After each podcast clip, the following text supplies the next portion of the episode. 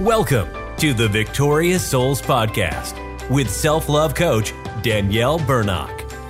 Things happen in our lives that make us feel powerless. But Danielle believes that anyone can become a victorious soul by reclaiming what belongs to them their value, their belovedness, and their God given superpower. The Victorious Souls Podcast is dedicated to empowering you to rise up, reclaim, and embrace the change from survive to thrive as a victorious soul through the power of love. And now, here's that lady on the internet who loves you, Danielle.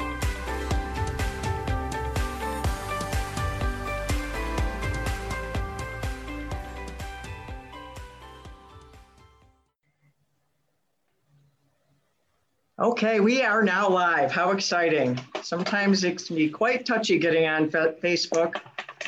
Gave me all kinds of grief, but here we are. Yay, two o'clock, just like I said, with, with my friend and colleague, Brenda Montecalvo.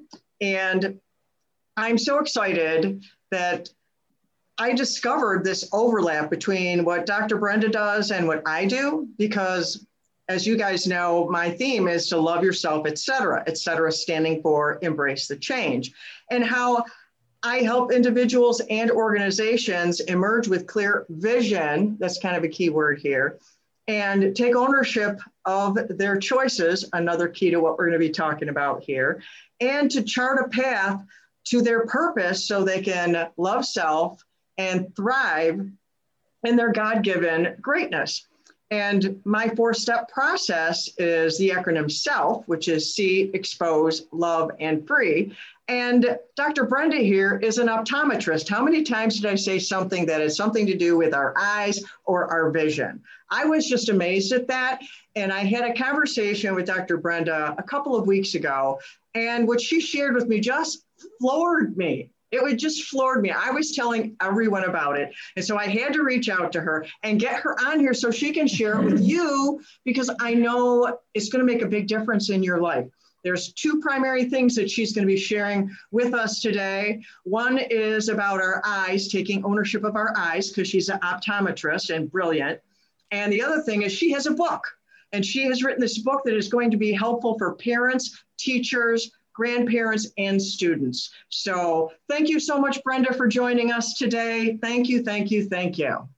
Well, I am so honored, Danielle, that you asked me to join you and, and meet your group here uh, and uh, to speak about my favorite subject, which is vision. And so thank you so much for the invitation. Oh, you're welcome. Do you remember how I took notice of you the weekend of our workshop?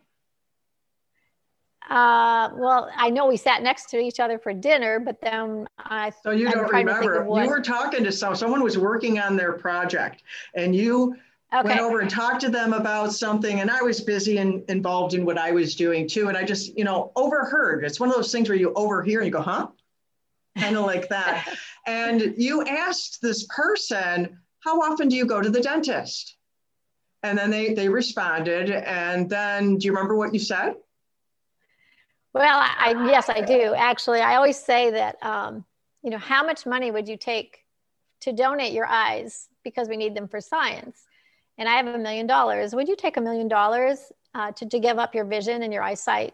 And most people are pretty upset by that and they'll say no. And I say, well, how about you take 5 million or maybe a billion? So sometimes people think about it when it comes to a billion dollars. However, uh, interestingly enough, people won't take a million dollars to give up their eyesight and yet they aren't willing to spend a hundred dollars to go to the eye, get an eye exam, a good eye exam, to be sure their eyes stay healthy for a lifetime. Yeah. More than uh, a lot of people don't realize that all the eye diseases that rob you of your sight, you have 20/20 eyesight and no pain at the early stages, and you have no idea you have anything wrong. Many people think if they see fine, everything's fine. Unfortunately, that is rarely the case when those diseases begin. And the only person that can tell you if your eyes are healthy are your eye doctor. It's funny because the dentist, we go twice, maybe three times a year, and whether we have problems or not, because they've taught us to take good care of our teeth. Yet we can get another pair of teeth if we actually have to. You can never get another set of eyes. Wow. Yeah. The way I remember it was that you said something to the effect. Of course, it wasn't, I don't remember exactly because I, I was eavesdropping by accident kind of thing. Of was sort of like, would you rather live without your teeth or without your eyes? And I just went, wow. Wow. And then what you just said now is you can get another pair of teeth.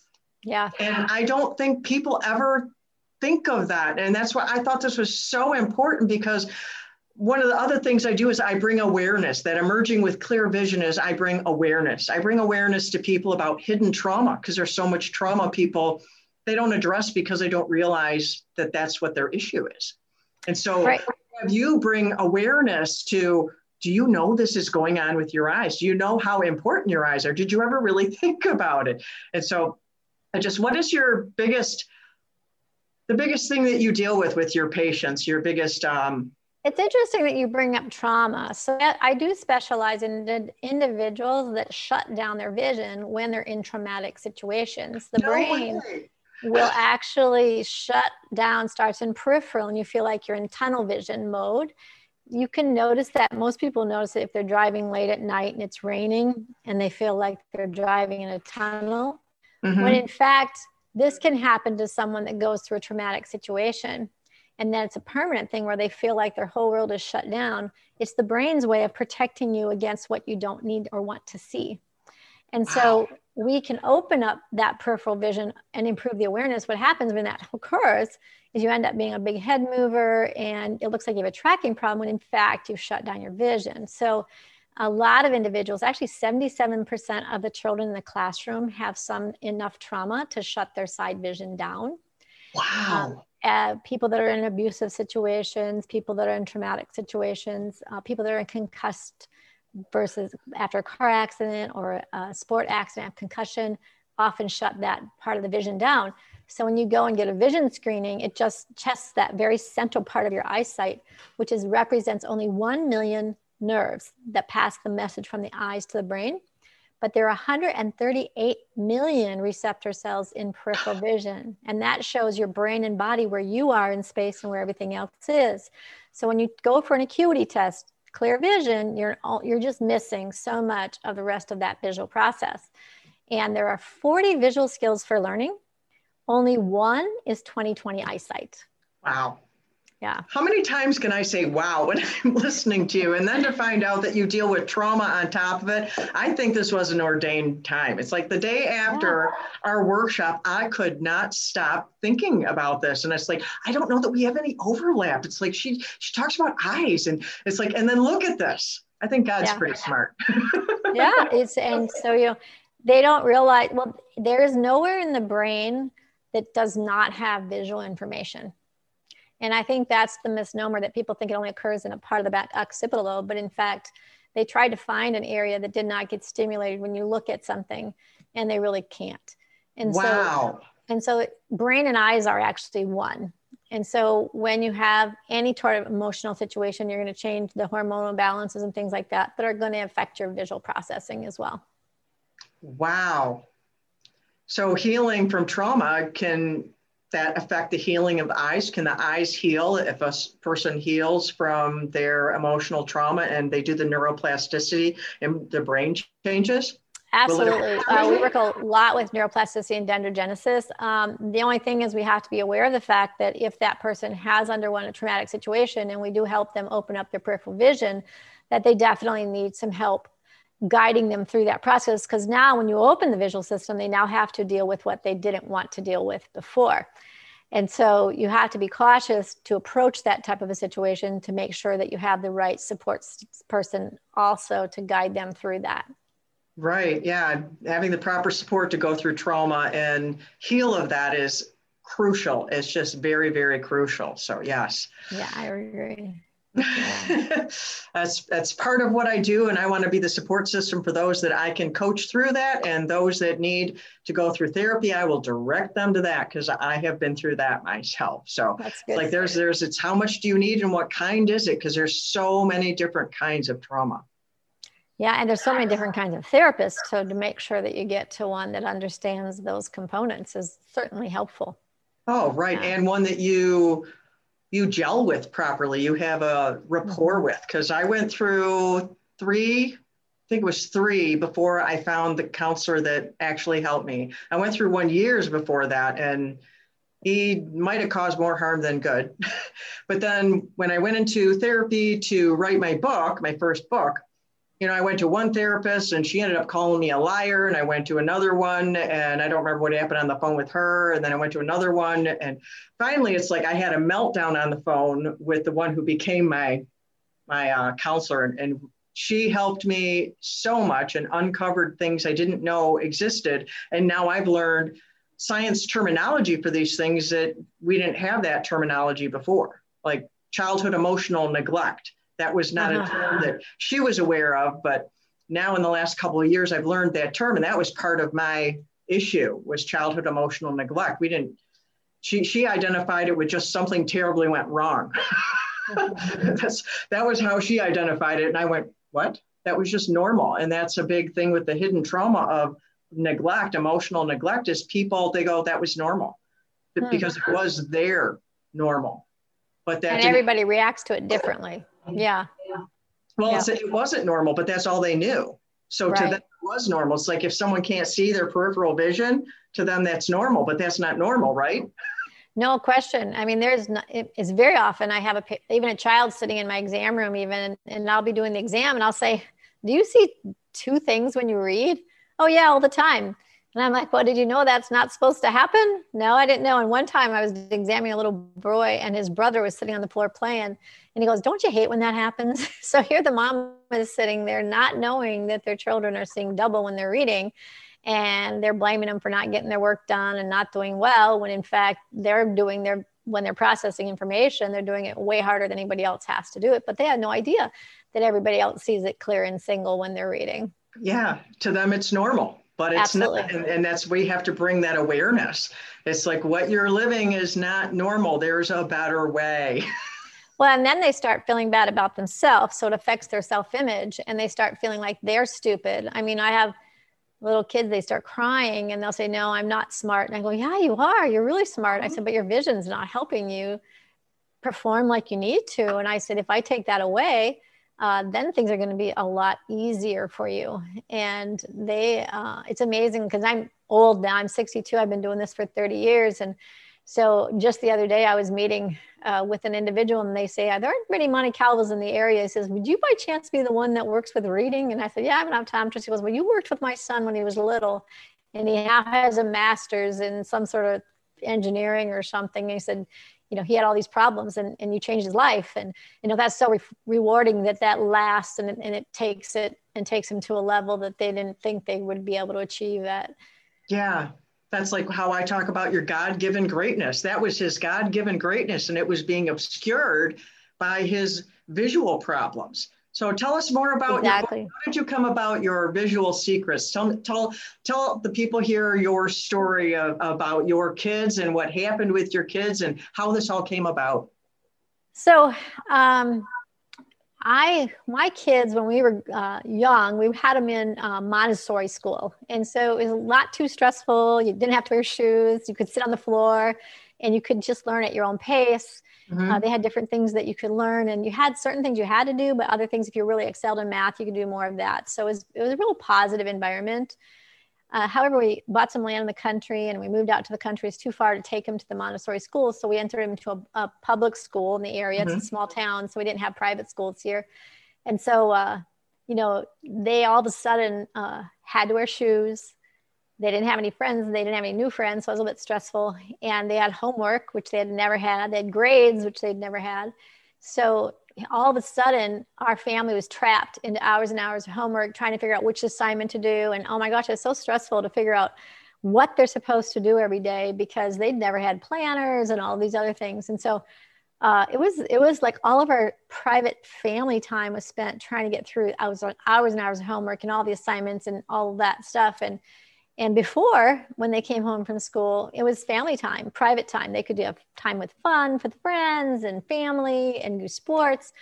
But we were just trapped. And I know a lot of families are like that. I work with patients that spend every waking hour doing their homework of their kids first grade second grade how stressful for that you know Yeah. if i told my staff that they had to work every moment they're awake when they go home they wouldn't work for me anymore. Our kids they have to they have to sit on hard chairs they have to put their shoes on they have to follow all those rules and they're just little kids. And so i was aware of a lot of these things that we use for our patients and so i started designing these activities that could change how they gathered visual information academically and hence i wrote i started teaching my visual secrets to them in math spelling reading handwriting composition and um, spelling. And so then i started teaching them how to do it efficiently how to read faster uh, how to get their work done more quickly. And all three uh, started getting better grades. They uh, didn't have any homework. They had more time to develop those new friendships more time to play sports and then when they came home, we had more time for nice family sit down dinner time versus trying to get their homework done. And it, it was really positive. And so then I started teaching my patients' kids who have the same problems. So after their visual skills are developed, then many kids don't know how to bridge them over to academic success.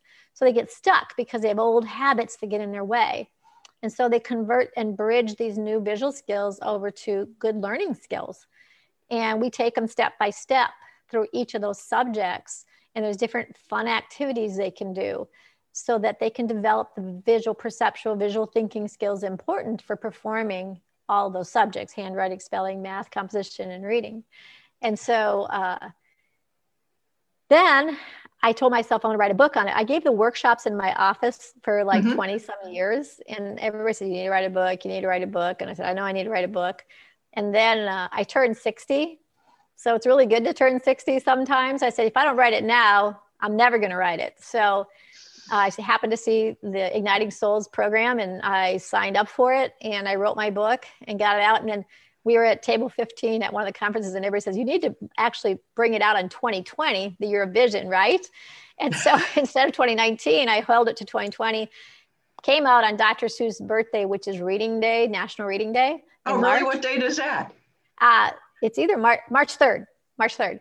And, but two weeks later, COVID hits. And so, so instead of being able to promote it, you know, then I thought, oh my gosh. So then I started learning how to do all of these things on social media and all that and, and trying to share that message and, and do more interviews. And I do appreciate getting the message out to more parents. So, um, so that's kind of how my, I came about doing this. And I And love you were doing the it for how long before you wrote the book?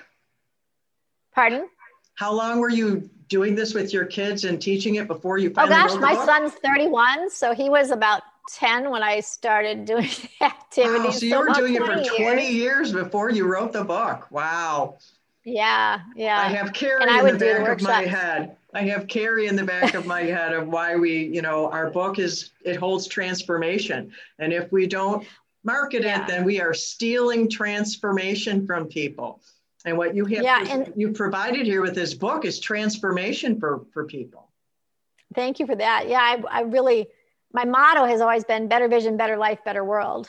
And I know that if I can help people have a better vision, that they can be and do more Oh, yeah. because they have a better life. They feel better about themselves. And then when they feel better about themselves, they go out and make a better world. So, I mean, I really believe my book will change the world because people help change how they use their vision because it really encompasses everything we do all day long. Yeah. And so the other really beautiful thing that Kary has taught us is that, you know, if you just did it here in this local community, when I died, it, all those ideas are gone. So now, you know, I've actually uh, exciting news. I the I have a person in, in Greece who's translating it, and he's almost done with the translation. I have another one in Switzerland. So I really am going to be able to reach the world to help everyone improve those skills so they can be more successful. Because you really need, what's amazing to me when I start in this writing thing is listening to people say, Oh, I'm a bad speller, I'm not good at math, and they're adults. And I'm like, you don't have to say that. You don't have to be bad at those things. You can really make those better at any time. You could read faster. You don't have to listen to audiobooks. You can read faster and get more reading done in a short period of time. And I like, I tried an audiobook the other day and in my car, it's okay. But but you know when you get a book sometimes you want to just read it really quick and see where the good stuff is and time is so valuable right Mhm. so if you can use your vision maximum potential you save so much time because we only have so much while we're here on this earth and right. you can spend more time making like you do changing people's lives with your coaching and and helping them through the trauma if you had to take forever to figure out all the social media and you couldn't read through stuff quickly it would take forever to be able to share that message Mm-hmm. Yeah so Yeah, I want to help people with their inner vision. So together we work together really well, and that's a real awesome discovery. yeah it's it's uh you know it's when you start listening for the word vision how many times people use the words vision and eyes and looking and seeing in their language and i didn't realize it until you know with with Kary and everybody you do a lot more word recognition and and i'm like wow everybody uses the word vision and eyes and see but yet we don't understand the process of how important it is to make it work right Yeah, that's awesome. Yeah, you said your book is getting translated into different languages. How are, how are you doing that? Is that through the Author Academy Elite? No, well, so before I wrote the book, I did international speaking on these areas because I work also with people that have something called strabismus and amblyopia, and that's something that somebody calls a lazy eye. Mm-hmm. I have I'm a familiar. whole bunch Not of the fancy term, but I, I'm familiar with lazy eye. yeah, yeah. And then, so that's a whole, I do a lot of lectures on that. And then I have taught people how to do the workshops on helping kids learn better. And the third big category is I work a lot with brain injury and trauma in Oh, that area. So, stroke, uh, field effects.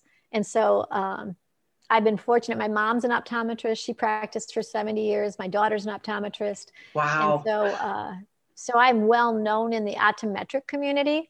And so when my book came out, I have a friend in Greece. I have a. I used to live in Spain, so actually I have a friend in Spain, and I have a friend in uh, in uh, Switzerland that wanted to translate it. So we started working on it. Oh, you're inspiring me. My books have sold in different countries, but they're not translated. So maybe So I have to get a getting them friendship. translated. Yeah. You got to get a friendship going and, and see if somebody wants to work on it. Uh, it's very expensive to pay for it. So we just did a, a like a shared joint program where, you know, shared profits a little bit over there, and uh, I keep the, the copyright to it. But um, but I think that if we get the right optometrists working as a group, and my goal is for this world to believe and know how important vision and eyesight is Mhm. and so that they have to take care of it. And I think the book is a stepping stone to reach people like parents and teachers to demand what an optometrist can give instead of just going in and have them flip a couple dials and give you an eyesight pair of glasses. You say, well, why aren't you going to give me a real exam? Why aren't you going to test Yeah. all my visual skills? And in the back of my book, I actually, way in the back, have a whole list of questions you can ask your eye doctor to see if you are getting the right exam. And when the parents and the public ask for a complete eye exam, then the professions are going to make sure it happens. Right now, our profession is, is really focusing on eye disease and 2020 eyesight, which I think is very important, but it's only one piece of the puzzle. And we, we don't help people if we don't talk about all the parts. Yeah, I had no idea. I Yeah. had no idea. To me, an optometrist, you go there when you need glasses. That was all it Well, was. and And it is so and that's what- much more. It is. And I think when the public demands that they give them everything they actually have learned in school, I think that the, the world's going to change and it's going to take time. But we have to, instead of, we've always tried to work with our organizations and other health professionals. And I think the public needs to demand it. And I think when the public demands it, that that's going to make a bigger difference. Yeah, and awareness is a big part of that. Yes. They and need to know that they need to ask for it. absolutely. Just and like you know, the little kid with the double vision, he thought that was normal, you said? yeah. And so they go to the eye doctor, they get this little thing, they think that's normal. They think they're getting everything, so they don't demand anything more. So I thank you for what you do. And the other thing they'll do is they'll put eye mm-hmm. drops in their eyes before they do an eye exam, and you can't mm-hmm. test any near vision on children when you do that. And that's where they work the whole time, all day up close. And so once you put the drops in, you can't test any of the visual skills important for learning. All you can do is check their eye health. And so it's a disadvantage to that patient when that Wow. happens. So you want I want to come to you to have you check my Hey, eyes. come on over. Come on And I started listening to you because of what you said, because I want to throw in here something that I have been telling everyone. Because if you are someone, I'm 62, just like you, Brenda. Um, and I had cataract surgery in one eye. I had a LASIK surgery in one eye. And when I went in the for the cataract surgery, the anesthesiologist gave me all these negative things that were going to happen to me. And I'm like, want to stick my fingers in my ears and go la, la, la, la, la. So when I came out, then I'm, I want to be able to see and read. And I've always had, you know, really good vision until I did the LASIK thing because but so I thought that if I didn't use glasses and I, I would be making my eyes work harder and that would make them stronger, like muscles, right? That made sense to me. And then talking with you, like, no. So tell the people what they're doing to their eyes if they won't, because now I use these on my computer and reading and doing everything now. If I'm, you know, if I'm close enough that it affects it right now, this is far enough. So this is good. But I start getting in here, I need to put those on. So. and I bet you feel a lot better at the end of the day. Yeah. You're less stressed, right? Mm-hmm. So uh, what happens is, um, first of all, the muscles of the eyeball, there's six of them in each eyeball. The eyeball is only seven ounces. So as far as strength goes, it really doesn't make them any, you don't need a stronger muscle. And the ciliary muscle. That's is, ignorance talking. I'm, t- I'm telling on myself. No, it, everybody says it though. I can't tell you how many times I hear it. That's so true. And the ciliary muscle is itty bitty tiny one. Interestingly enough, it's involuntary. So that's the one for focusing. It's supposed to be flexible. Now, absolutely, you should work it back and forth, look up. Like I'm looking at the computer. I always tell people look up over the top of the computer, far away while you're working close, and then come back. It's like creating some flexibility at any age is important. Um, so what happens when you try to those reading glasses, your eyes begin to strain and you start squinting to try to see. And then you develop what we call astigmatism, which is just an oval eye. But then all of a sudden you start giving up your good distance vision because the brain says, oh, I need to see clear up close. So if I create an eyesight problem far away, I actually create an automatic bifocal for me. And now you're wearing glasses far and eventually you'll need them at near and then you need them all the time. So I say if you get the right lens for near when you're about 42, 43. You don't have to use it all the time, but at least if you're going to be studying or doing more than half an hour, it's going to protect your eyesight like vitamins do. So hmm. then I tell them, then you won't need distance glasses. You will be able to see clearly far away 2020 for your whole life if you protect your eyesight by using the right lenses. And nowadays, these computers and with COVID, I can't tell you how many vision problems we're seeing now that we've never seen before. I don't know if you can tell, but I have an anti-reflection coating on my glasses. It helps protect from the blue light from the computers because no matter what color you make your screen, that blue light affects things like cataracts, macular degeneration, and dry eye. When you're using a computer, you your blink reflex decreases by 65%. So you have dry eye, and the dry eye makes you not see as well. And then you squint more, so the part of the optics of the eye is the tears. So making sure you're addressing that dryness issue uh, early on is important. Even though you don't feel it dry, if your white part of your eye is red, they are dry and mm-hmm. they need to, to work with. And then we talk about nutrition. And I don't know if I've spoke of this with you, but we talk a lot about nutrition. So for your eye tears to be good, you have to have lots of foods that are high in vitamin A, like apricots or orange uh, vegetables and fruits you have to have for women over 40 oils are very important. So the the um, omega-3 6 9 in a well-balanced system fish oil flax oil uh, all that sort of thing is real important. Your skin is dry your eyes will be dry.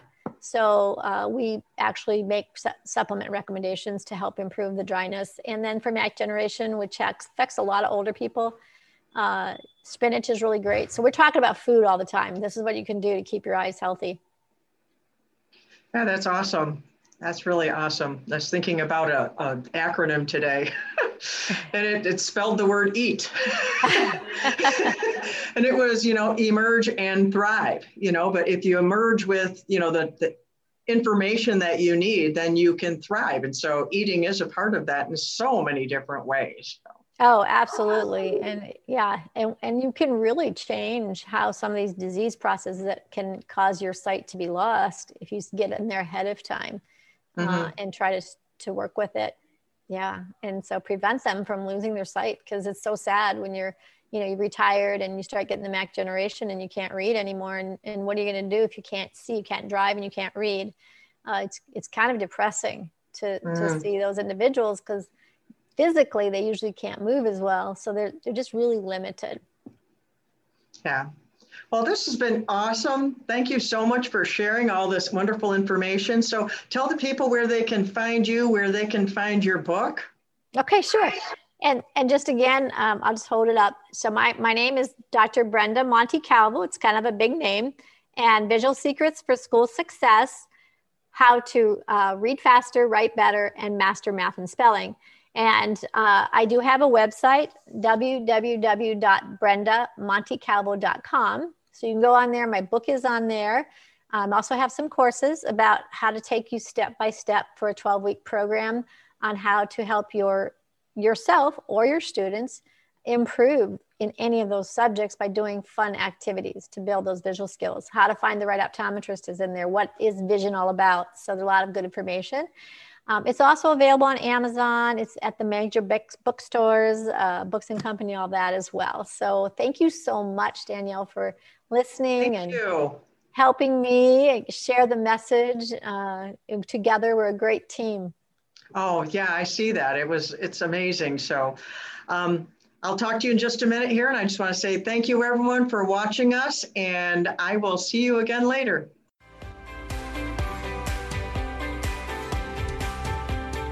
Thank you so much for listening to the Victorious Souls Podcast. You matter and you are loved.